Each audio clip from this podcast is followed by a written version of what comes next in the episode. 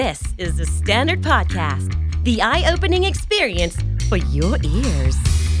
สวัสดีครับ ผมบิ๊กบุญ และคุณกำลังฟังคำนี้ดีพอดแคสต์สะสมสับการวลนิดภาษาอังกฤษแข็งแรง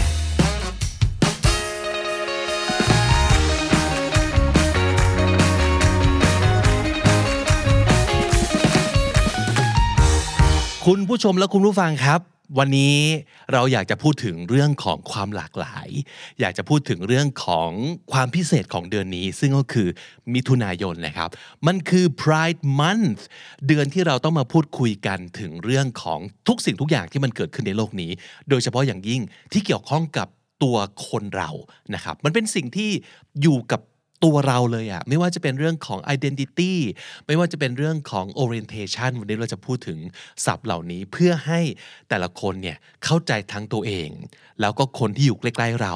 รวมถึงผู้คนที่อยู่ในสังคมเดียวกันกับเรา อยู่ในโลกใบเดียวกันกับเราเนี่ยได้ดีขึ้นนะครับ เพราะว่าอะไร เพราะว่าโลกยุคนี้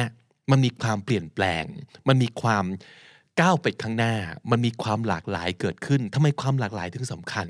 เพราะว่ามันคือสิ่งที่จะทำให้เราเข้าใจว่าทุกวันนี้คนเรามันไม่ได้ simple เหมือนสมัยก่อน เมื่อก่อนเนี่ยมันมีความชัดเจนง่ายมากเลย คุณไม่เป็นผู้หญิงก็ต้องเป็นผู้ชาย คุณไม่ชอบเพศเดียวกัน ไม่ก็ต่างเพศ หรือว่าอาจจะมีหลายคนบอกว่า เกิดมาผู้หญิงต้องเป็นแบบนี้สิเกิดมาผู้ชาย ต้องเป็นแบบนี้สิ ผู้ชายลูกผู้ชายห้ามร้องไห้ ผู้หญิงไม่เป็นแม่ก็เป็นเมีย อะไรอย่างเงี้ย ซึ่งความคิดเหล่านั้นเป็นความคิดที่ตกยุคและเชยมาก และไม่โอเคที่จะออกมาพูดแบบนี้ กับทุกคนในสังคมอีกต่อไปแล้ว เพราะว่าอะไรครับ เพราะว่าเราต้องรับรู้ว่า เดี๋ยวนี้มันมีความซับซ้อน มันมีความเป็นไปได้ที่หลากหลายมากมายขึ้น ไม่ใช่ว่าผู้ชายห้ามร้องไห้อย่างเดียว ไม่ใช่ว่าบทบาทของผู้หญิงคือ เป็นเมียและเป็นแม่ หรือว่าต้องอยู่ในครัวอีกต่อไปแล้ว ใช่ไหมครับ โลกมันเปลี่ยนแปลงไปแล้ว เราก็เลยต้องทำความเข้าใจว่า เอ๊ะ แล้วถ้าสมมติเกิดเราเป็นแบบนี้เนี่ยมันมีคำเรียก มันมีชื่อเรียกหรือเปล่า เพื่อที่เราจะได้เข้าใจว่าอ๋อสิ่งที่เราเป็นหรือว่าสิ่งที่เพื่อนเราเป็น ก็มีคนอีกมากมายในโลกนี้เป็นอย่างเดียวกัน และมันถูกเรียกว่าเป็นแบบนี้ และมันหมายถึงอย่างนี้ อย่างที่บอกฮะทั้งหมดทั้งปวงเนี่ยความหลากหลาย มันคือ diversity ใช่ไหมเราเข้าใจคำนี้ เราได้ยินคำนี้ถูกพูดถึงเยอะมาก diversity ความหลากหลาย มันมีคำว่า non binary คำนี้สำคัญตรงที่ว่าคาว่า non binary มันก็มาจาก binary ซึ่งแปลว่า 2 ถูกไหมครับ bi ก็คือ 2 แปลว่าอะไร ไม่ 1 ก็ 2 ไม่ A ก็ B อย่างเงี้ยคือ binary ไม่หญิงก็ชาย ไม่ชอบเพศเดียวกันก็ต่างเพศ อย่างที่ยกตัวอย่างไป เมื่อตอนต้นนั่นคือ binary แต่ทุกวันนี้มันคือ non binary แปลว่ามันยังมี 3 4 5 6 และอีกมากมาย หรือคุณอาจจะเป็นทั้ง 1 และ 2 1บวก2แต่ว่า 1 มากกว่า 2 หรือ 2 มากกว่า 1 อย่างนี้ก็ได้เหมือนกัน เพราะฉะนั้นเราต้องเข้าใจคำว่าใน diversity เนี่ยมันมีความ non binary อยู่นะครับ ไม่ใช่ว่ามีแค่สองขั้ว แต่มันมีเฉดที่ซับซ้อนกว่านั้น เช่นเป็นต้นว่าในเรื่องของอะในอย่างในแฟชั่น มันจะมีเรื่องของ unisex ใช่ไหมครับ เสื้อผ้าที่ใส่ได้ทั้งเพศหญิงเพศชาย มันจะมีคาว่า androgynous androgynous ก็เป็นศัพท์ที่น่าสนใจนะ เช่นเราจะเห็นได้ชัดมากเลยอย่าง นายแบบหรือว่านางแบบหรือนักแสดง ที่มี feature ของทั้งผู้หญิงและผู้ชาย ชัดเจน หลาย ๆ ครั้งเราจะเห็นว่า คนที่เดินอยู่บนรันเวย์ตอนนี้ หรือว่าคนที่กำลังถ่ายแบบใน magazine เสื้อผ้า หรือกระเป๋าเนี่ยดูปั๊บไม่รู้ปุ๊บว่านี่คือผู้หญิงหรือผู้ชาย เพราะเขามีลักษณะเด่นของทั้งสองเพศ นั่นคือ androgynous นะครับ มันเป็นข้อดีมาก ๆ เลยนะ อย่างเช่น ถ้าเกิดคุณเป็นนักแสดง คุณเป็นนายแบบนางแบบ คุณ represent ได้ทั้งสองฟิลเลยอะสินค้าผู้หญิงหน่อย คุณก็สามารถถ่ายแบบได้ สินค้าผู้ชายหน่อย คุณก็สามารถสวมใส่หรือว่าถือได้อย่างไม่เขอะเขิน โดย definition แล้วเนี่ย androgynous อาจจะหมายถึงคนที่มีลักษณะภายนอกที่ not clear ว่าเป็น male หรือ female แต่มันอาจจะหมายถึงว่าคุณเป็นคนที่ดูว่าจะสวยก็ได้ จะหล่อก็ได้ นั่นคือ androgynous นะครับ ถ้าสมมติเกิดเป็นเมื่อก่อน มันจะอาจจะมีศัพท์เรียกแบบ อ๋อ คนพวกนี้บอกว่าพวกแบบกึ่ง เพศกึ่งกึ่งเพศตรงกลาง มันก็จะเป็นคำที่มันฟังดูไม่โอเค แต่ถ้าสมมติเกิดเรารู้จักว่าคาว่า androgynous อ๋อ มันมีคำนี้ ซึ่งมันหมายถึงว่าคนที่มีลักษณะเด่นของทั้งสองเพศ รวมอยู่ในคนเดียวกัน เมื่อเรามีคำศัพท์ที่ถูกต้องในการเรียก เราก็จะเข้าใจว่าอ๋อคำนี้มันเป็นเรื่องปกติเป็นข้อดี แล้วก็มีอยู่มากมาย คนเยอะมากเลยที่เป็นลักษณะอย่างนี้เป็นต้น เพราะฉะนั้นคำว่า stereotype ที่เราคุ้นเคยกันนะครับ มันอาจจะเป็นสิ่งที่ต้องใช้อย่างระมัดระวังคำว่า stereotype ก็คือลักษณะแบบเหมารวมไปเลยนะครับ a widely held but fixed and oversimplified image or idea of a particular type of person or thing ก็คือเป็นลักษณะเหมารวมที่บางทีเนี่ยถูก fix เอาไว้นะครับถูกปักหมุดไว้ว่าต้องเป็นอย่างนี้ แล้วก็เป็นการ oversimplify คือแบ่งง่าย ๆเลยเป็นหนึ่งหรือสองเนี่ยเป็น oversimplify เพราะว่าจริง ๆ แล้วเนี่ยบางทีโลกของเรามันไม่ได้ simple ขนาดนั้นอีกต่อไป มันมี complex มีความ complex คือมีความซับซ้อน มันอาจจะไม่ใช่ 1 หรือ 2 มันอาจจะเป็น 1.7 มันอาจจะเป็น 1.2 นะครับ เพราะฉะนั้นทุกๆเฉดเนี่ยเดี๋ยวนี้มันมีชื่อเรียก เราจะรู้จักชื่อเรียกเหล่านั้นได้ ชัดเจนถูกต้องหรือว่าตรงกับที่มันเป็นแค่ไหน นี่ก็เป็นความสำคัญของคำและคอนเซปต์ของความหลากหลายทางเพศในทุกวันนี้นะครับ สิ่งที่เราต้องระมัดระวังคือเราไม่อยากจะ pigeon hole ใครสักคนหนึ่ง เขาว่า pigeon hole เนี่ยมันหมายถึงว่าการจับแยกเป็นหมวดหมู่ เนื่องจากเรามองทุกอย่างเป็น stereotype แล้วมองทุกอย่างว่ามัน simple ถูกแยกง่าย ๆ เป็นหนึ่งไม่ก็สองเพราะฉะนั้นการ pigeon hole ก็คือ เช่นสมมุติว่าเราคิดว่าโอเค คนที่เป็นเกย์นะครับมันจะมีอยู่สองอย่างคือ เป็นฝ่ายรุกกับฝ่ายรับเป็นต้น บทความหนึ่งของ GQ เขียนชื่อบทความไว้ว่า it's time to stop pigeonholing gay men as tops and bottoms มันถึงเวลาแล้วที่ควรจะต้องหยุดแบ่งแยก คนที่เป็นเกย์ว่าเป็นแค่รุกหรือรับ เป็นท็อปหรือว่า bottom เท่านั้น เพราะจริง ๆ แล้วเนี่ยมันอาจจะมีอะไรที่มันซับซ้อนกว่านั้น คือบางคนไม่ได้เป็น top ตลอดเวลา หรือบางคนก็ไม่ได้เป็น bottom ตลอดเวลา บางคนเป็นทั้งสองอย่าง บางคนไม่ได้เป็นอะไรสักอย่าง นี่คือความซับซ้อนและความละเอียดอ่อน ใช้คำว่าละเอียดอ่อนนะจะน่าจะดีนะคือมันไม่ใช่แบบหุ่นยนต์หรือสินค้าที่จะบอกไปเลยว่ามีสองแบบแบบละกี่สีนะครับ แต่ว่าคนเนี่ยความเป็นคนมันมีเฉดที่หลากหลายกว่านั้น เพราะฉะนั้นสิ่งที่เราไม่อยากทำคือการ pigeon hole มนุษย์ จับเขาแบ่งว่าไม่ประเภทนี้ก็ประเภทนี้เท่านั้นนะครับ สิ่งที่เราต้องทำความรู้จักมีอยู่สองคำใหญ่ๆ 1. gender identity กับ 2. Sexual orientation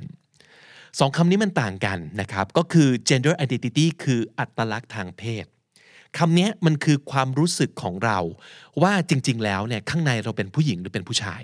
หรือเป็นเพศอื่น ๆ ที่ไม่ใช่ทั้งหญิงทั้งชาย มันคืออัตลักษณ์ทางเพศของเรา ส่วน sexual orientation มันคือรสนิยมทางเพศ ว่า โอเค เราคิดว่าตัวเราเนี่ยเป็นเพศไหนก็เป็นเรื่องหนึ่ง แต่ว่าเราชอบเพศไหน มีความรู้สึกทางเพศ กับเพศไหนนั่นคือ sexual orientation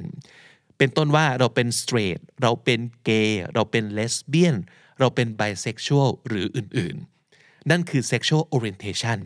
สองอย่างนี้ไปคู่กันนะครับ และไม่จำเป็นจะต้องเป็นเหมือนกัน ก็คือไม่จำเป็นว่าคนที่มี gender identity ว่าเป็น trans เขาจำเป็นจะต้องชอบคนแบบนี้เท่านั้นอะไรอย่างนี้เป็นต้น มันมีความซับซ้อนและหลากหลาย มันสามารถ mix and match ได้ อย่างไม่รู้จบเลยความเป็นไปได้มีมากมายนะครับเพราะฉะนั้นสิ่งนี้คือสิ่งที่เราต้องทำความเข้าใจในเบื้องต้นก่อน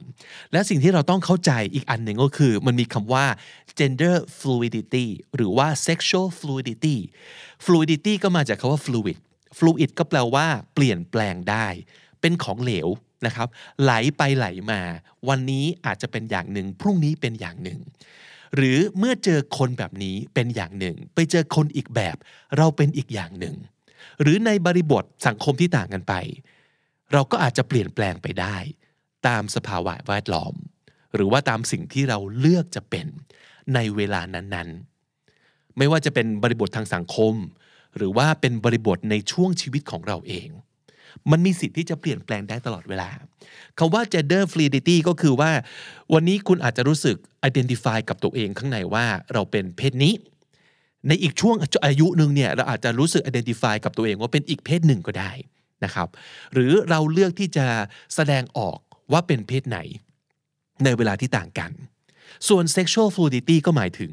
รสนิยมทางเพศที่เปลี่ยนแปลงได้ วันนี้ชอบแบบหนึ่งพรุ่งนี้ชอบอีกแบบหนึ่งอีกวันหนึ่งชอบทั้งสองแบบ อีกวันหนึ่งไม่ชอบอะไรเลย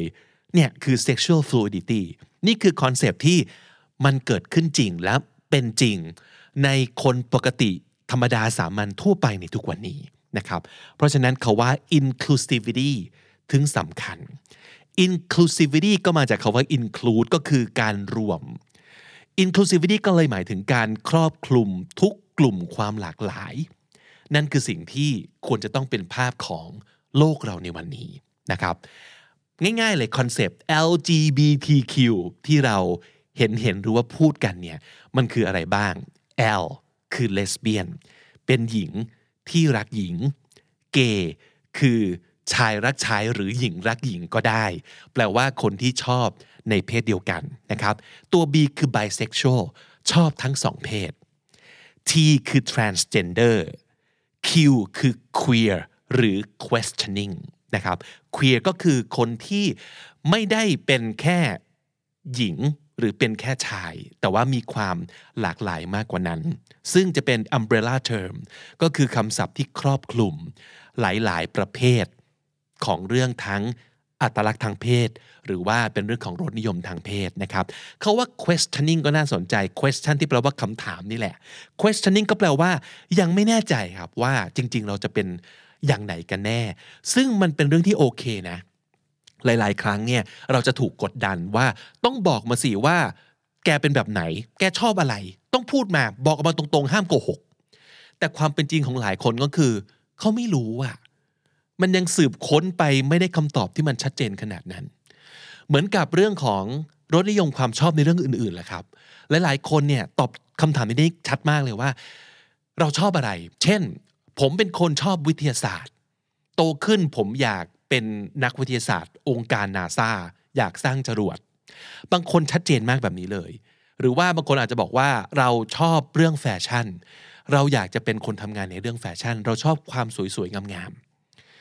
บางคนตอบอย่างนั้นไม่ได้อะเพราะว่าเขายังไม่รู้จริง ๆ อาจจะยังไม่ถึงเวลาที่เขาจะไปเจอสิ่งที่เขามากระตุ้น ให้เขาชัดเจนว่า โอ้ ความชอบของเรามันคือเรื่องนี้นะ เรื่องเพศก็เหมือนกัน บางคนเขาไม่ได้ชัดเจนตั้งแต่แรกว่า เขาชอบแบบไหนกันแน่ ก็เป็นเรื่องไม่ผิดมันเหมือนกับการที่เราไม่รู้ว่าเราชอบกีฬาอะไร ชอบทำงานอะไร หรือว่าข้อชอบคนแบบไหนด้วยซ้ำไปนะครับ เพราะฉะนั้นคาว่า questioning ก็คือ ยังไม่แน่ใจอาจจะมีอะไรที่เราสงสัยตั้งข้อสังเกตบางอย่าง แต่ก็ยังตอบไม่ได้ชัดเจนว่าเราเป็นแบบไหน ซึ่งย้ำอีกครั้งว่ามันโอเคนะครับคำว่า LGBTQ นะครับทุกวันนี้คนจะเห็นว่ามีตัวอักษรงอกมาหรือว่ามีสัญลักษณ์งอกมาบางทีเห็นเครื่องหมายบวก เป็นแบบ plus นะครับซึ่งก็แปลว่าและอื่นๆอีกมากมายนะครับแล้วก็บางทีจะเห็นคำ ตัวอักษรอีก 2 ตัวก็คือ IA กลายเป็น LGBTQIA ในปัจจุบันนี้นะครับ I คือ intersex intersex คือภาวะเพศกำกวม นี่คือคำแปลที่เขาแปลมานะครับ ซึ่งมันเป็นเรื่องของ physical หรือเป็นเรื่องของ biological ไม่เกี่ยวกับเรื่องของความชอบหรือความรู้สึกด้านใน ไม่เกี่ยวกับว่า เรามีความรู้สึกว่าเป็นเพศอะไร หรือว่าเราชอบในเพศไหนนะครับแต่ intersex เนี่ยมันอาจจะหมายถึงลักษณะภายนอกของคนที่มีอวัยวะเพศทั้งสองแบบ หรือว่าไม่ชัดทั้งสองแบบ หรือคนที่มีลักษณะฮอร์โมนไม่ตรงกับเพศที่ถูกระบุไว้ตั้งแต่ตอนเกิด บางทีมีการเปลี่ยนแปลงในภายหลังก็มีนะครับ นั่นคือ intersex แต่ว่าอันนึงเนี่ยที่ต้องดอกจันไว้ก็คือ คนที่เป็น intersex เนี่ยไม่ได้แปลว่าเป็นคนที่มีอวัยวะเพศทั้งสองอย่างเสมอไปนะครับ นั่นคือภาพจำของคำว่า intersex ในความรู้สึกของคนหลายคน แต่จริง ๆ แล้วอาจจะมีอะไรที่มากและลึกซึ้งไปกว่านั้น อย่างที่ผมบอกอาจจะเป็นเรื่องของระดับฮอร์โมนอะไรอย่างนี้ก็ได้นะครับ แต่ว่า intersex เนี่ยก็คือเป็นเรื่องของ physical และ biological ซึ่งมีความกำกวมทั้งสองอย่าง ส่วนตัว A นะครับซึ่งเป็นตัวแบบล่าสุดหลังสุดเลยเนี่ยมันคือ asexual asexual asexual นะครับ A แล้วก็ S E X U A L asexual ตัว A ใส่เข้าไปข้างหน้าก็เหมือนใส่ตัวอะหรือว่าออ่างเข้าไปในภาษาไทยกันเองก็คือว่าไม่แปลว่าไม่ asexual ก็คือคนที่ไม่มีความต้องการทางเพศ so a person who lacks sexual attraction or sexual drive toward others อาจจะรู้สึกรักรู้สึกชอบ แต่ไม่รู้สึกอยากมีเพศสัมพันธ์กับใคร เพราะไม่มีอารมณ์ทางเพศ ในแบบนั้น เขาไม่ใช่คนที่เป็นคนที่แบบกามตายด้านอย่างนั้นนะ หรือว่าไม่ใช่คนที่ตั้งใจที่จะเก็บกด ไม่แสดงอารมณ์ทางเพศ มีอีกคำหนึ่งที่น่าสนใจคือคาว่า demisexual นะครับ demisexual D E M I ก็อาจจะเป็นประเภทหนึ่งของคน asexual ก็คือคนที่ มีความต้องการทางเพศเฉพาะกับคนที่เขารู้สึกรักและผูกพันเท่านั้น ไม่เหมือนกับอีกหลาย ๆ คนซึ่งไม่จำเป็นต้องรักก็มีเซ็กส์ได้ คือเขาอาจจะถูกใจรูปร่างหน้าตานะครับ ถูกใจในบุคลิกต่างๆ แต่ไม่ต้องรู้จักดี ไม่ต้องมีความผูกพัน ไม่ต้องเป็นแฟนกัน ก็มีเพศสัมพันธ์ด้วยได้ อันนี้คืออาจจะเป็นคนจำนวนมาก แต่ว่าคนที่เป็น demisexual เขาจะไม่มีความรู้สึกทางเพศ กับคนคนนี้เลย ถ้าเขาไม่รู้สึกรัก หรือผูกพันนะครับ ก็จะเป็นอีกหนึ่งสาขาของคนที่เป็น asexual คือ เขาไม่ได้มี sex drive อย่างมากมายกับใครก็ได้นะครับ แต่ว่าอาจจะมีน้อยมากๆ ตลอดจนถึงอาจจะไม่มีเลย นี่ก็เป็นอีกหนึ่งคำที่เราต้อง aware ว่ามันมีนะคนแบบเนี้ยแล้วเขาก็เป็นคนปกติมีคนจำนวนมากที่เป็นแบบนี้ นะครับการสร้าง awareness เนี่ยมันคือการที่เราต้องรู้ว่ามันมีบางอย่างอยู่ในโลกนี้ที่จริง ๆ มีมากมาย และไม่ใช่เรื่องปกติผิดปกติเลยเป็นเป็นเรื่องปกติมันเป็นเรื่องธรรมชาติ เพียงแต่ว่าเราอาจจะไม่รู้ว่ามีคนแบบนี้เป็นจำนวนมากนะครับ เพราะฉะนั้นการสร้าง awareness มันถึงสำคัญ มันทำให้เราเข้าใจว่าอีกคนหนึ่งเนี่ยเขาก็เป็นคนเหมือนกันเพียงแต่ว่าเขามีรายละเอียดที่แตกต่างจากเรานะครับ อย่างคำว่า asexual ก็เหมือนกันในหลายคนอาจจะรู้สึกว่ามันมีด้วยหรอวะคนที่แบบ ไม่มีความต้องการทางเพศเลยมีมีเยอะด้วยนะครับ demisexual อย่างเงี้ยคนที่จะมีความรู้สึกทางเพศ เฉพาะกับคนที่เขารักหรือว่าเป็นแฟนด้วย เท่านั้นมีคนแบบนี้ก็มีเยอะมาก หรือคาว่า pansexual อันนี้ก็เป็นคำที่ได้ยินบ่อยขึ้นมาก ๆ ในสื่อทุกวันนี้คาว่า pan แปลว่าอะไร ก็หมายถึงว่าคนที่ ทั้งมีความสนใจ รักชอบแบบโรแมนติก หรือว่ามีความต้องการทางเพศ กับใครก็ได้ โดยไม่จำกัดว่าต้องเป็นผู้หญิงหรือผู้ชายเท่านั้น ขอให้เขารู้สึกชอบและถูกใจ เขาก็มีความสัมพันธ์ หรือมีเพศสัมพันธ์ด้วยได้ นี่คือคำว่า pan pansexual หรือว่า panromantic นะครับอ่านี่คือความหลากหลายที่เราจะต้องรู้ไว้ว่า เฮ้ยมันมีนะ และมันมีชื่อเรียกนะครับ อีกอันหนึ่งที่ผมรู้สึกว่ามันมันเป็นกระแสที่ค่อนข้างมาแรงมากเลยนะในปีนี้ อย่างน้อยผมเห็นมาก ๆ เลยในช่วงไพร์มันที่มีคอนเทนต์ตามโซเชียลมีเดียหรืออะไรมากมายนะครับ วันก่อนนะครับเห็นทวีตอันหนึ่งซึ่งรู้สึกสะดุดใจมาก ๆ เลย เขาบอกเขาเล่าให้ฟังว่า โดนเพื่อนหรือคนรู้จักเนี่ยทักทวงว่า เฮ้ยทำไมแกอินเรื่องไพร์มันจังเลยวะ แกเป็นตุ๊ดหรอ ซึ่งการถูกทักแบบเนี้ยแสดงว่าเขา ไม่ aware ว่าในโลกนี้เนี่ยมันมีคนที่ไม่จำเป็นจะต้องเป็น LGBTQ แต่เป็นแนวร่วมหรือเป็นพันธมิตร หรือพร้อม support คนที่เป็น LGBTQ เช่นเดียวกัน และคำศัพท์คำนี้มันคือคำว่า ally A L L Y ก็คือเป็น LGBTQ ally ครับ ก็คือคนที่ไม่ได้เป็น LGBTQ แต่สนับสนุน ไม่ว่าจะเป็นสนับสนุนด้วยวิธีอะไรก็ตามที เช่น สนับสนุนเรื่องการยกมือแสดงจุดยืนนะครับใน content ในโซเชียลมีเดียต่างๆ การทำ content ที่เกี่ยวข้องกับเรื่องนี้ และแสดงจุดยืนที่บอกว่าเราเห็นด้วยเราเป็นพวกเดียวกัน หรือว่าจะ support ในเรื่องเกี่ยวกับการเงินหรืออะไรก็ตามทีนะครับนั่นคือคนที่เป็นพันธมิตรหรือว่าแนวร่วมกับ LGBTQ โดยที่เขาเอง ไม่จำเป็นว่าจะต้องเป็นสมาชิกของสังคม LGBTQ เลยก็ได้นะเพราะฉะนั้นถ้าเกิดคุณเป็นคนแบบนี้ หรือว่าเพื่อนคุณเป็นแบบนี้นะครับ คือไม่ได้เป็นเองแต่ว่าสนับสนุนเนี่ยอะนั่นคือคุณเป็น LGBTQ ally นะครับ คุณเป็นพันธมิตรของเขา มีศัพท์อีกกลุ่มหนึ่งซึ่งผมว่าก็น่าสนใจเหมือนกันเคยเมนชั่นไปบ้างแล้วนะครับในรายการ นั่นก็คือคาว่า cisgender คาว่า cisgender นะครับ cis แล้วก็ gender มันแปลว่าคนตรงเพศ อัตลักษณ์ทางเพศกับเพศสรีระของเขาเนี่ยสอดคล้องกัน ก็คือสภาพภายนอกเขาเป็นผู้ชาย และข้างในเขาก็รู้สึกว่าเขาเป็นผู้ชาย สภาพภายนอกของเขาโดย biological แล้วเนี่ยเป็นผู้หญิง และข้างในเขาก็รู้สึกว่าเขาเป็นผู้หญิงอ่านี่คือคนที่ตรงเพศ หรือว่าเรียกว่า cisgender นะครับ ส่วนคำว่า heterosexual กับ homosexual อันนี้เป็นเรื่องเกี่ยวกับ sexual orientation ก็คือรสนิยมทางเพศคาว่า heterosexual คือชอบเพศตรงข้าม แปลว่าเป็นผู้หญิงที่ชอบผู้ชายและผู้ชายที่ชอบผู้หญิง ส่วน homosexual ก็คือคนที่ชอบเพศเดียวกัน เป็นผู้ชายที่ชอบชาย เป็นผู้หญิงที่ชอบหญิงนั่นเองนะครับ มันจะมีคำว่า heteroflexible และ homoflexible ก็คือคนที่ปกติแล้วเนี่ยเป็น heterosexual คือชอบเพศตรงข้ามแหละ แต่ก็มีบางครั้ง ซึ่งหมายเหตุว่าน่าจะเป็นส่วนน้อย หรือว่าเฉพาะกับบางคน ที่เป็นข้อยกเว้นคือนานๆผ่านมาที ที่เขารู้สึกว่าเฮ้ยทำไมเขาชอบเพศเดียวกัน เฉพาะคนนี้วะหรือว่าทำไมคนคนนี้ซึ่งเป็นเพศเดียวกันทำให้เขารู้สึกใจสั่นได้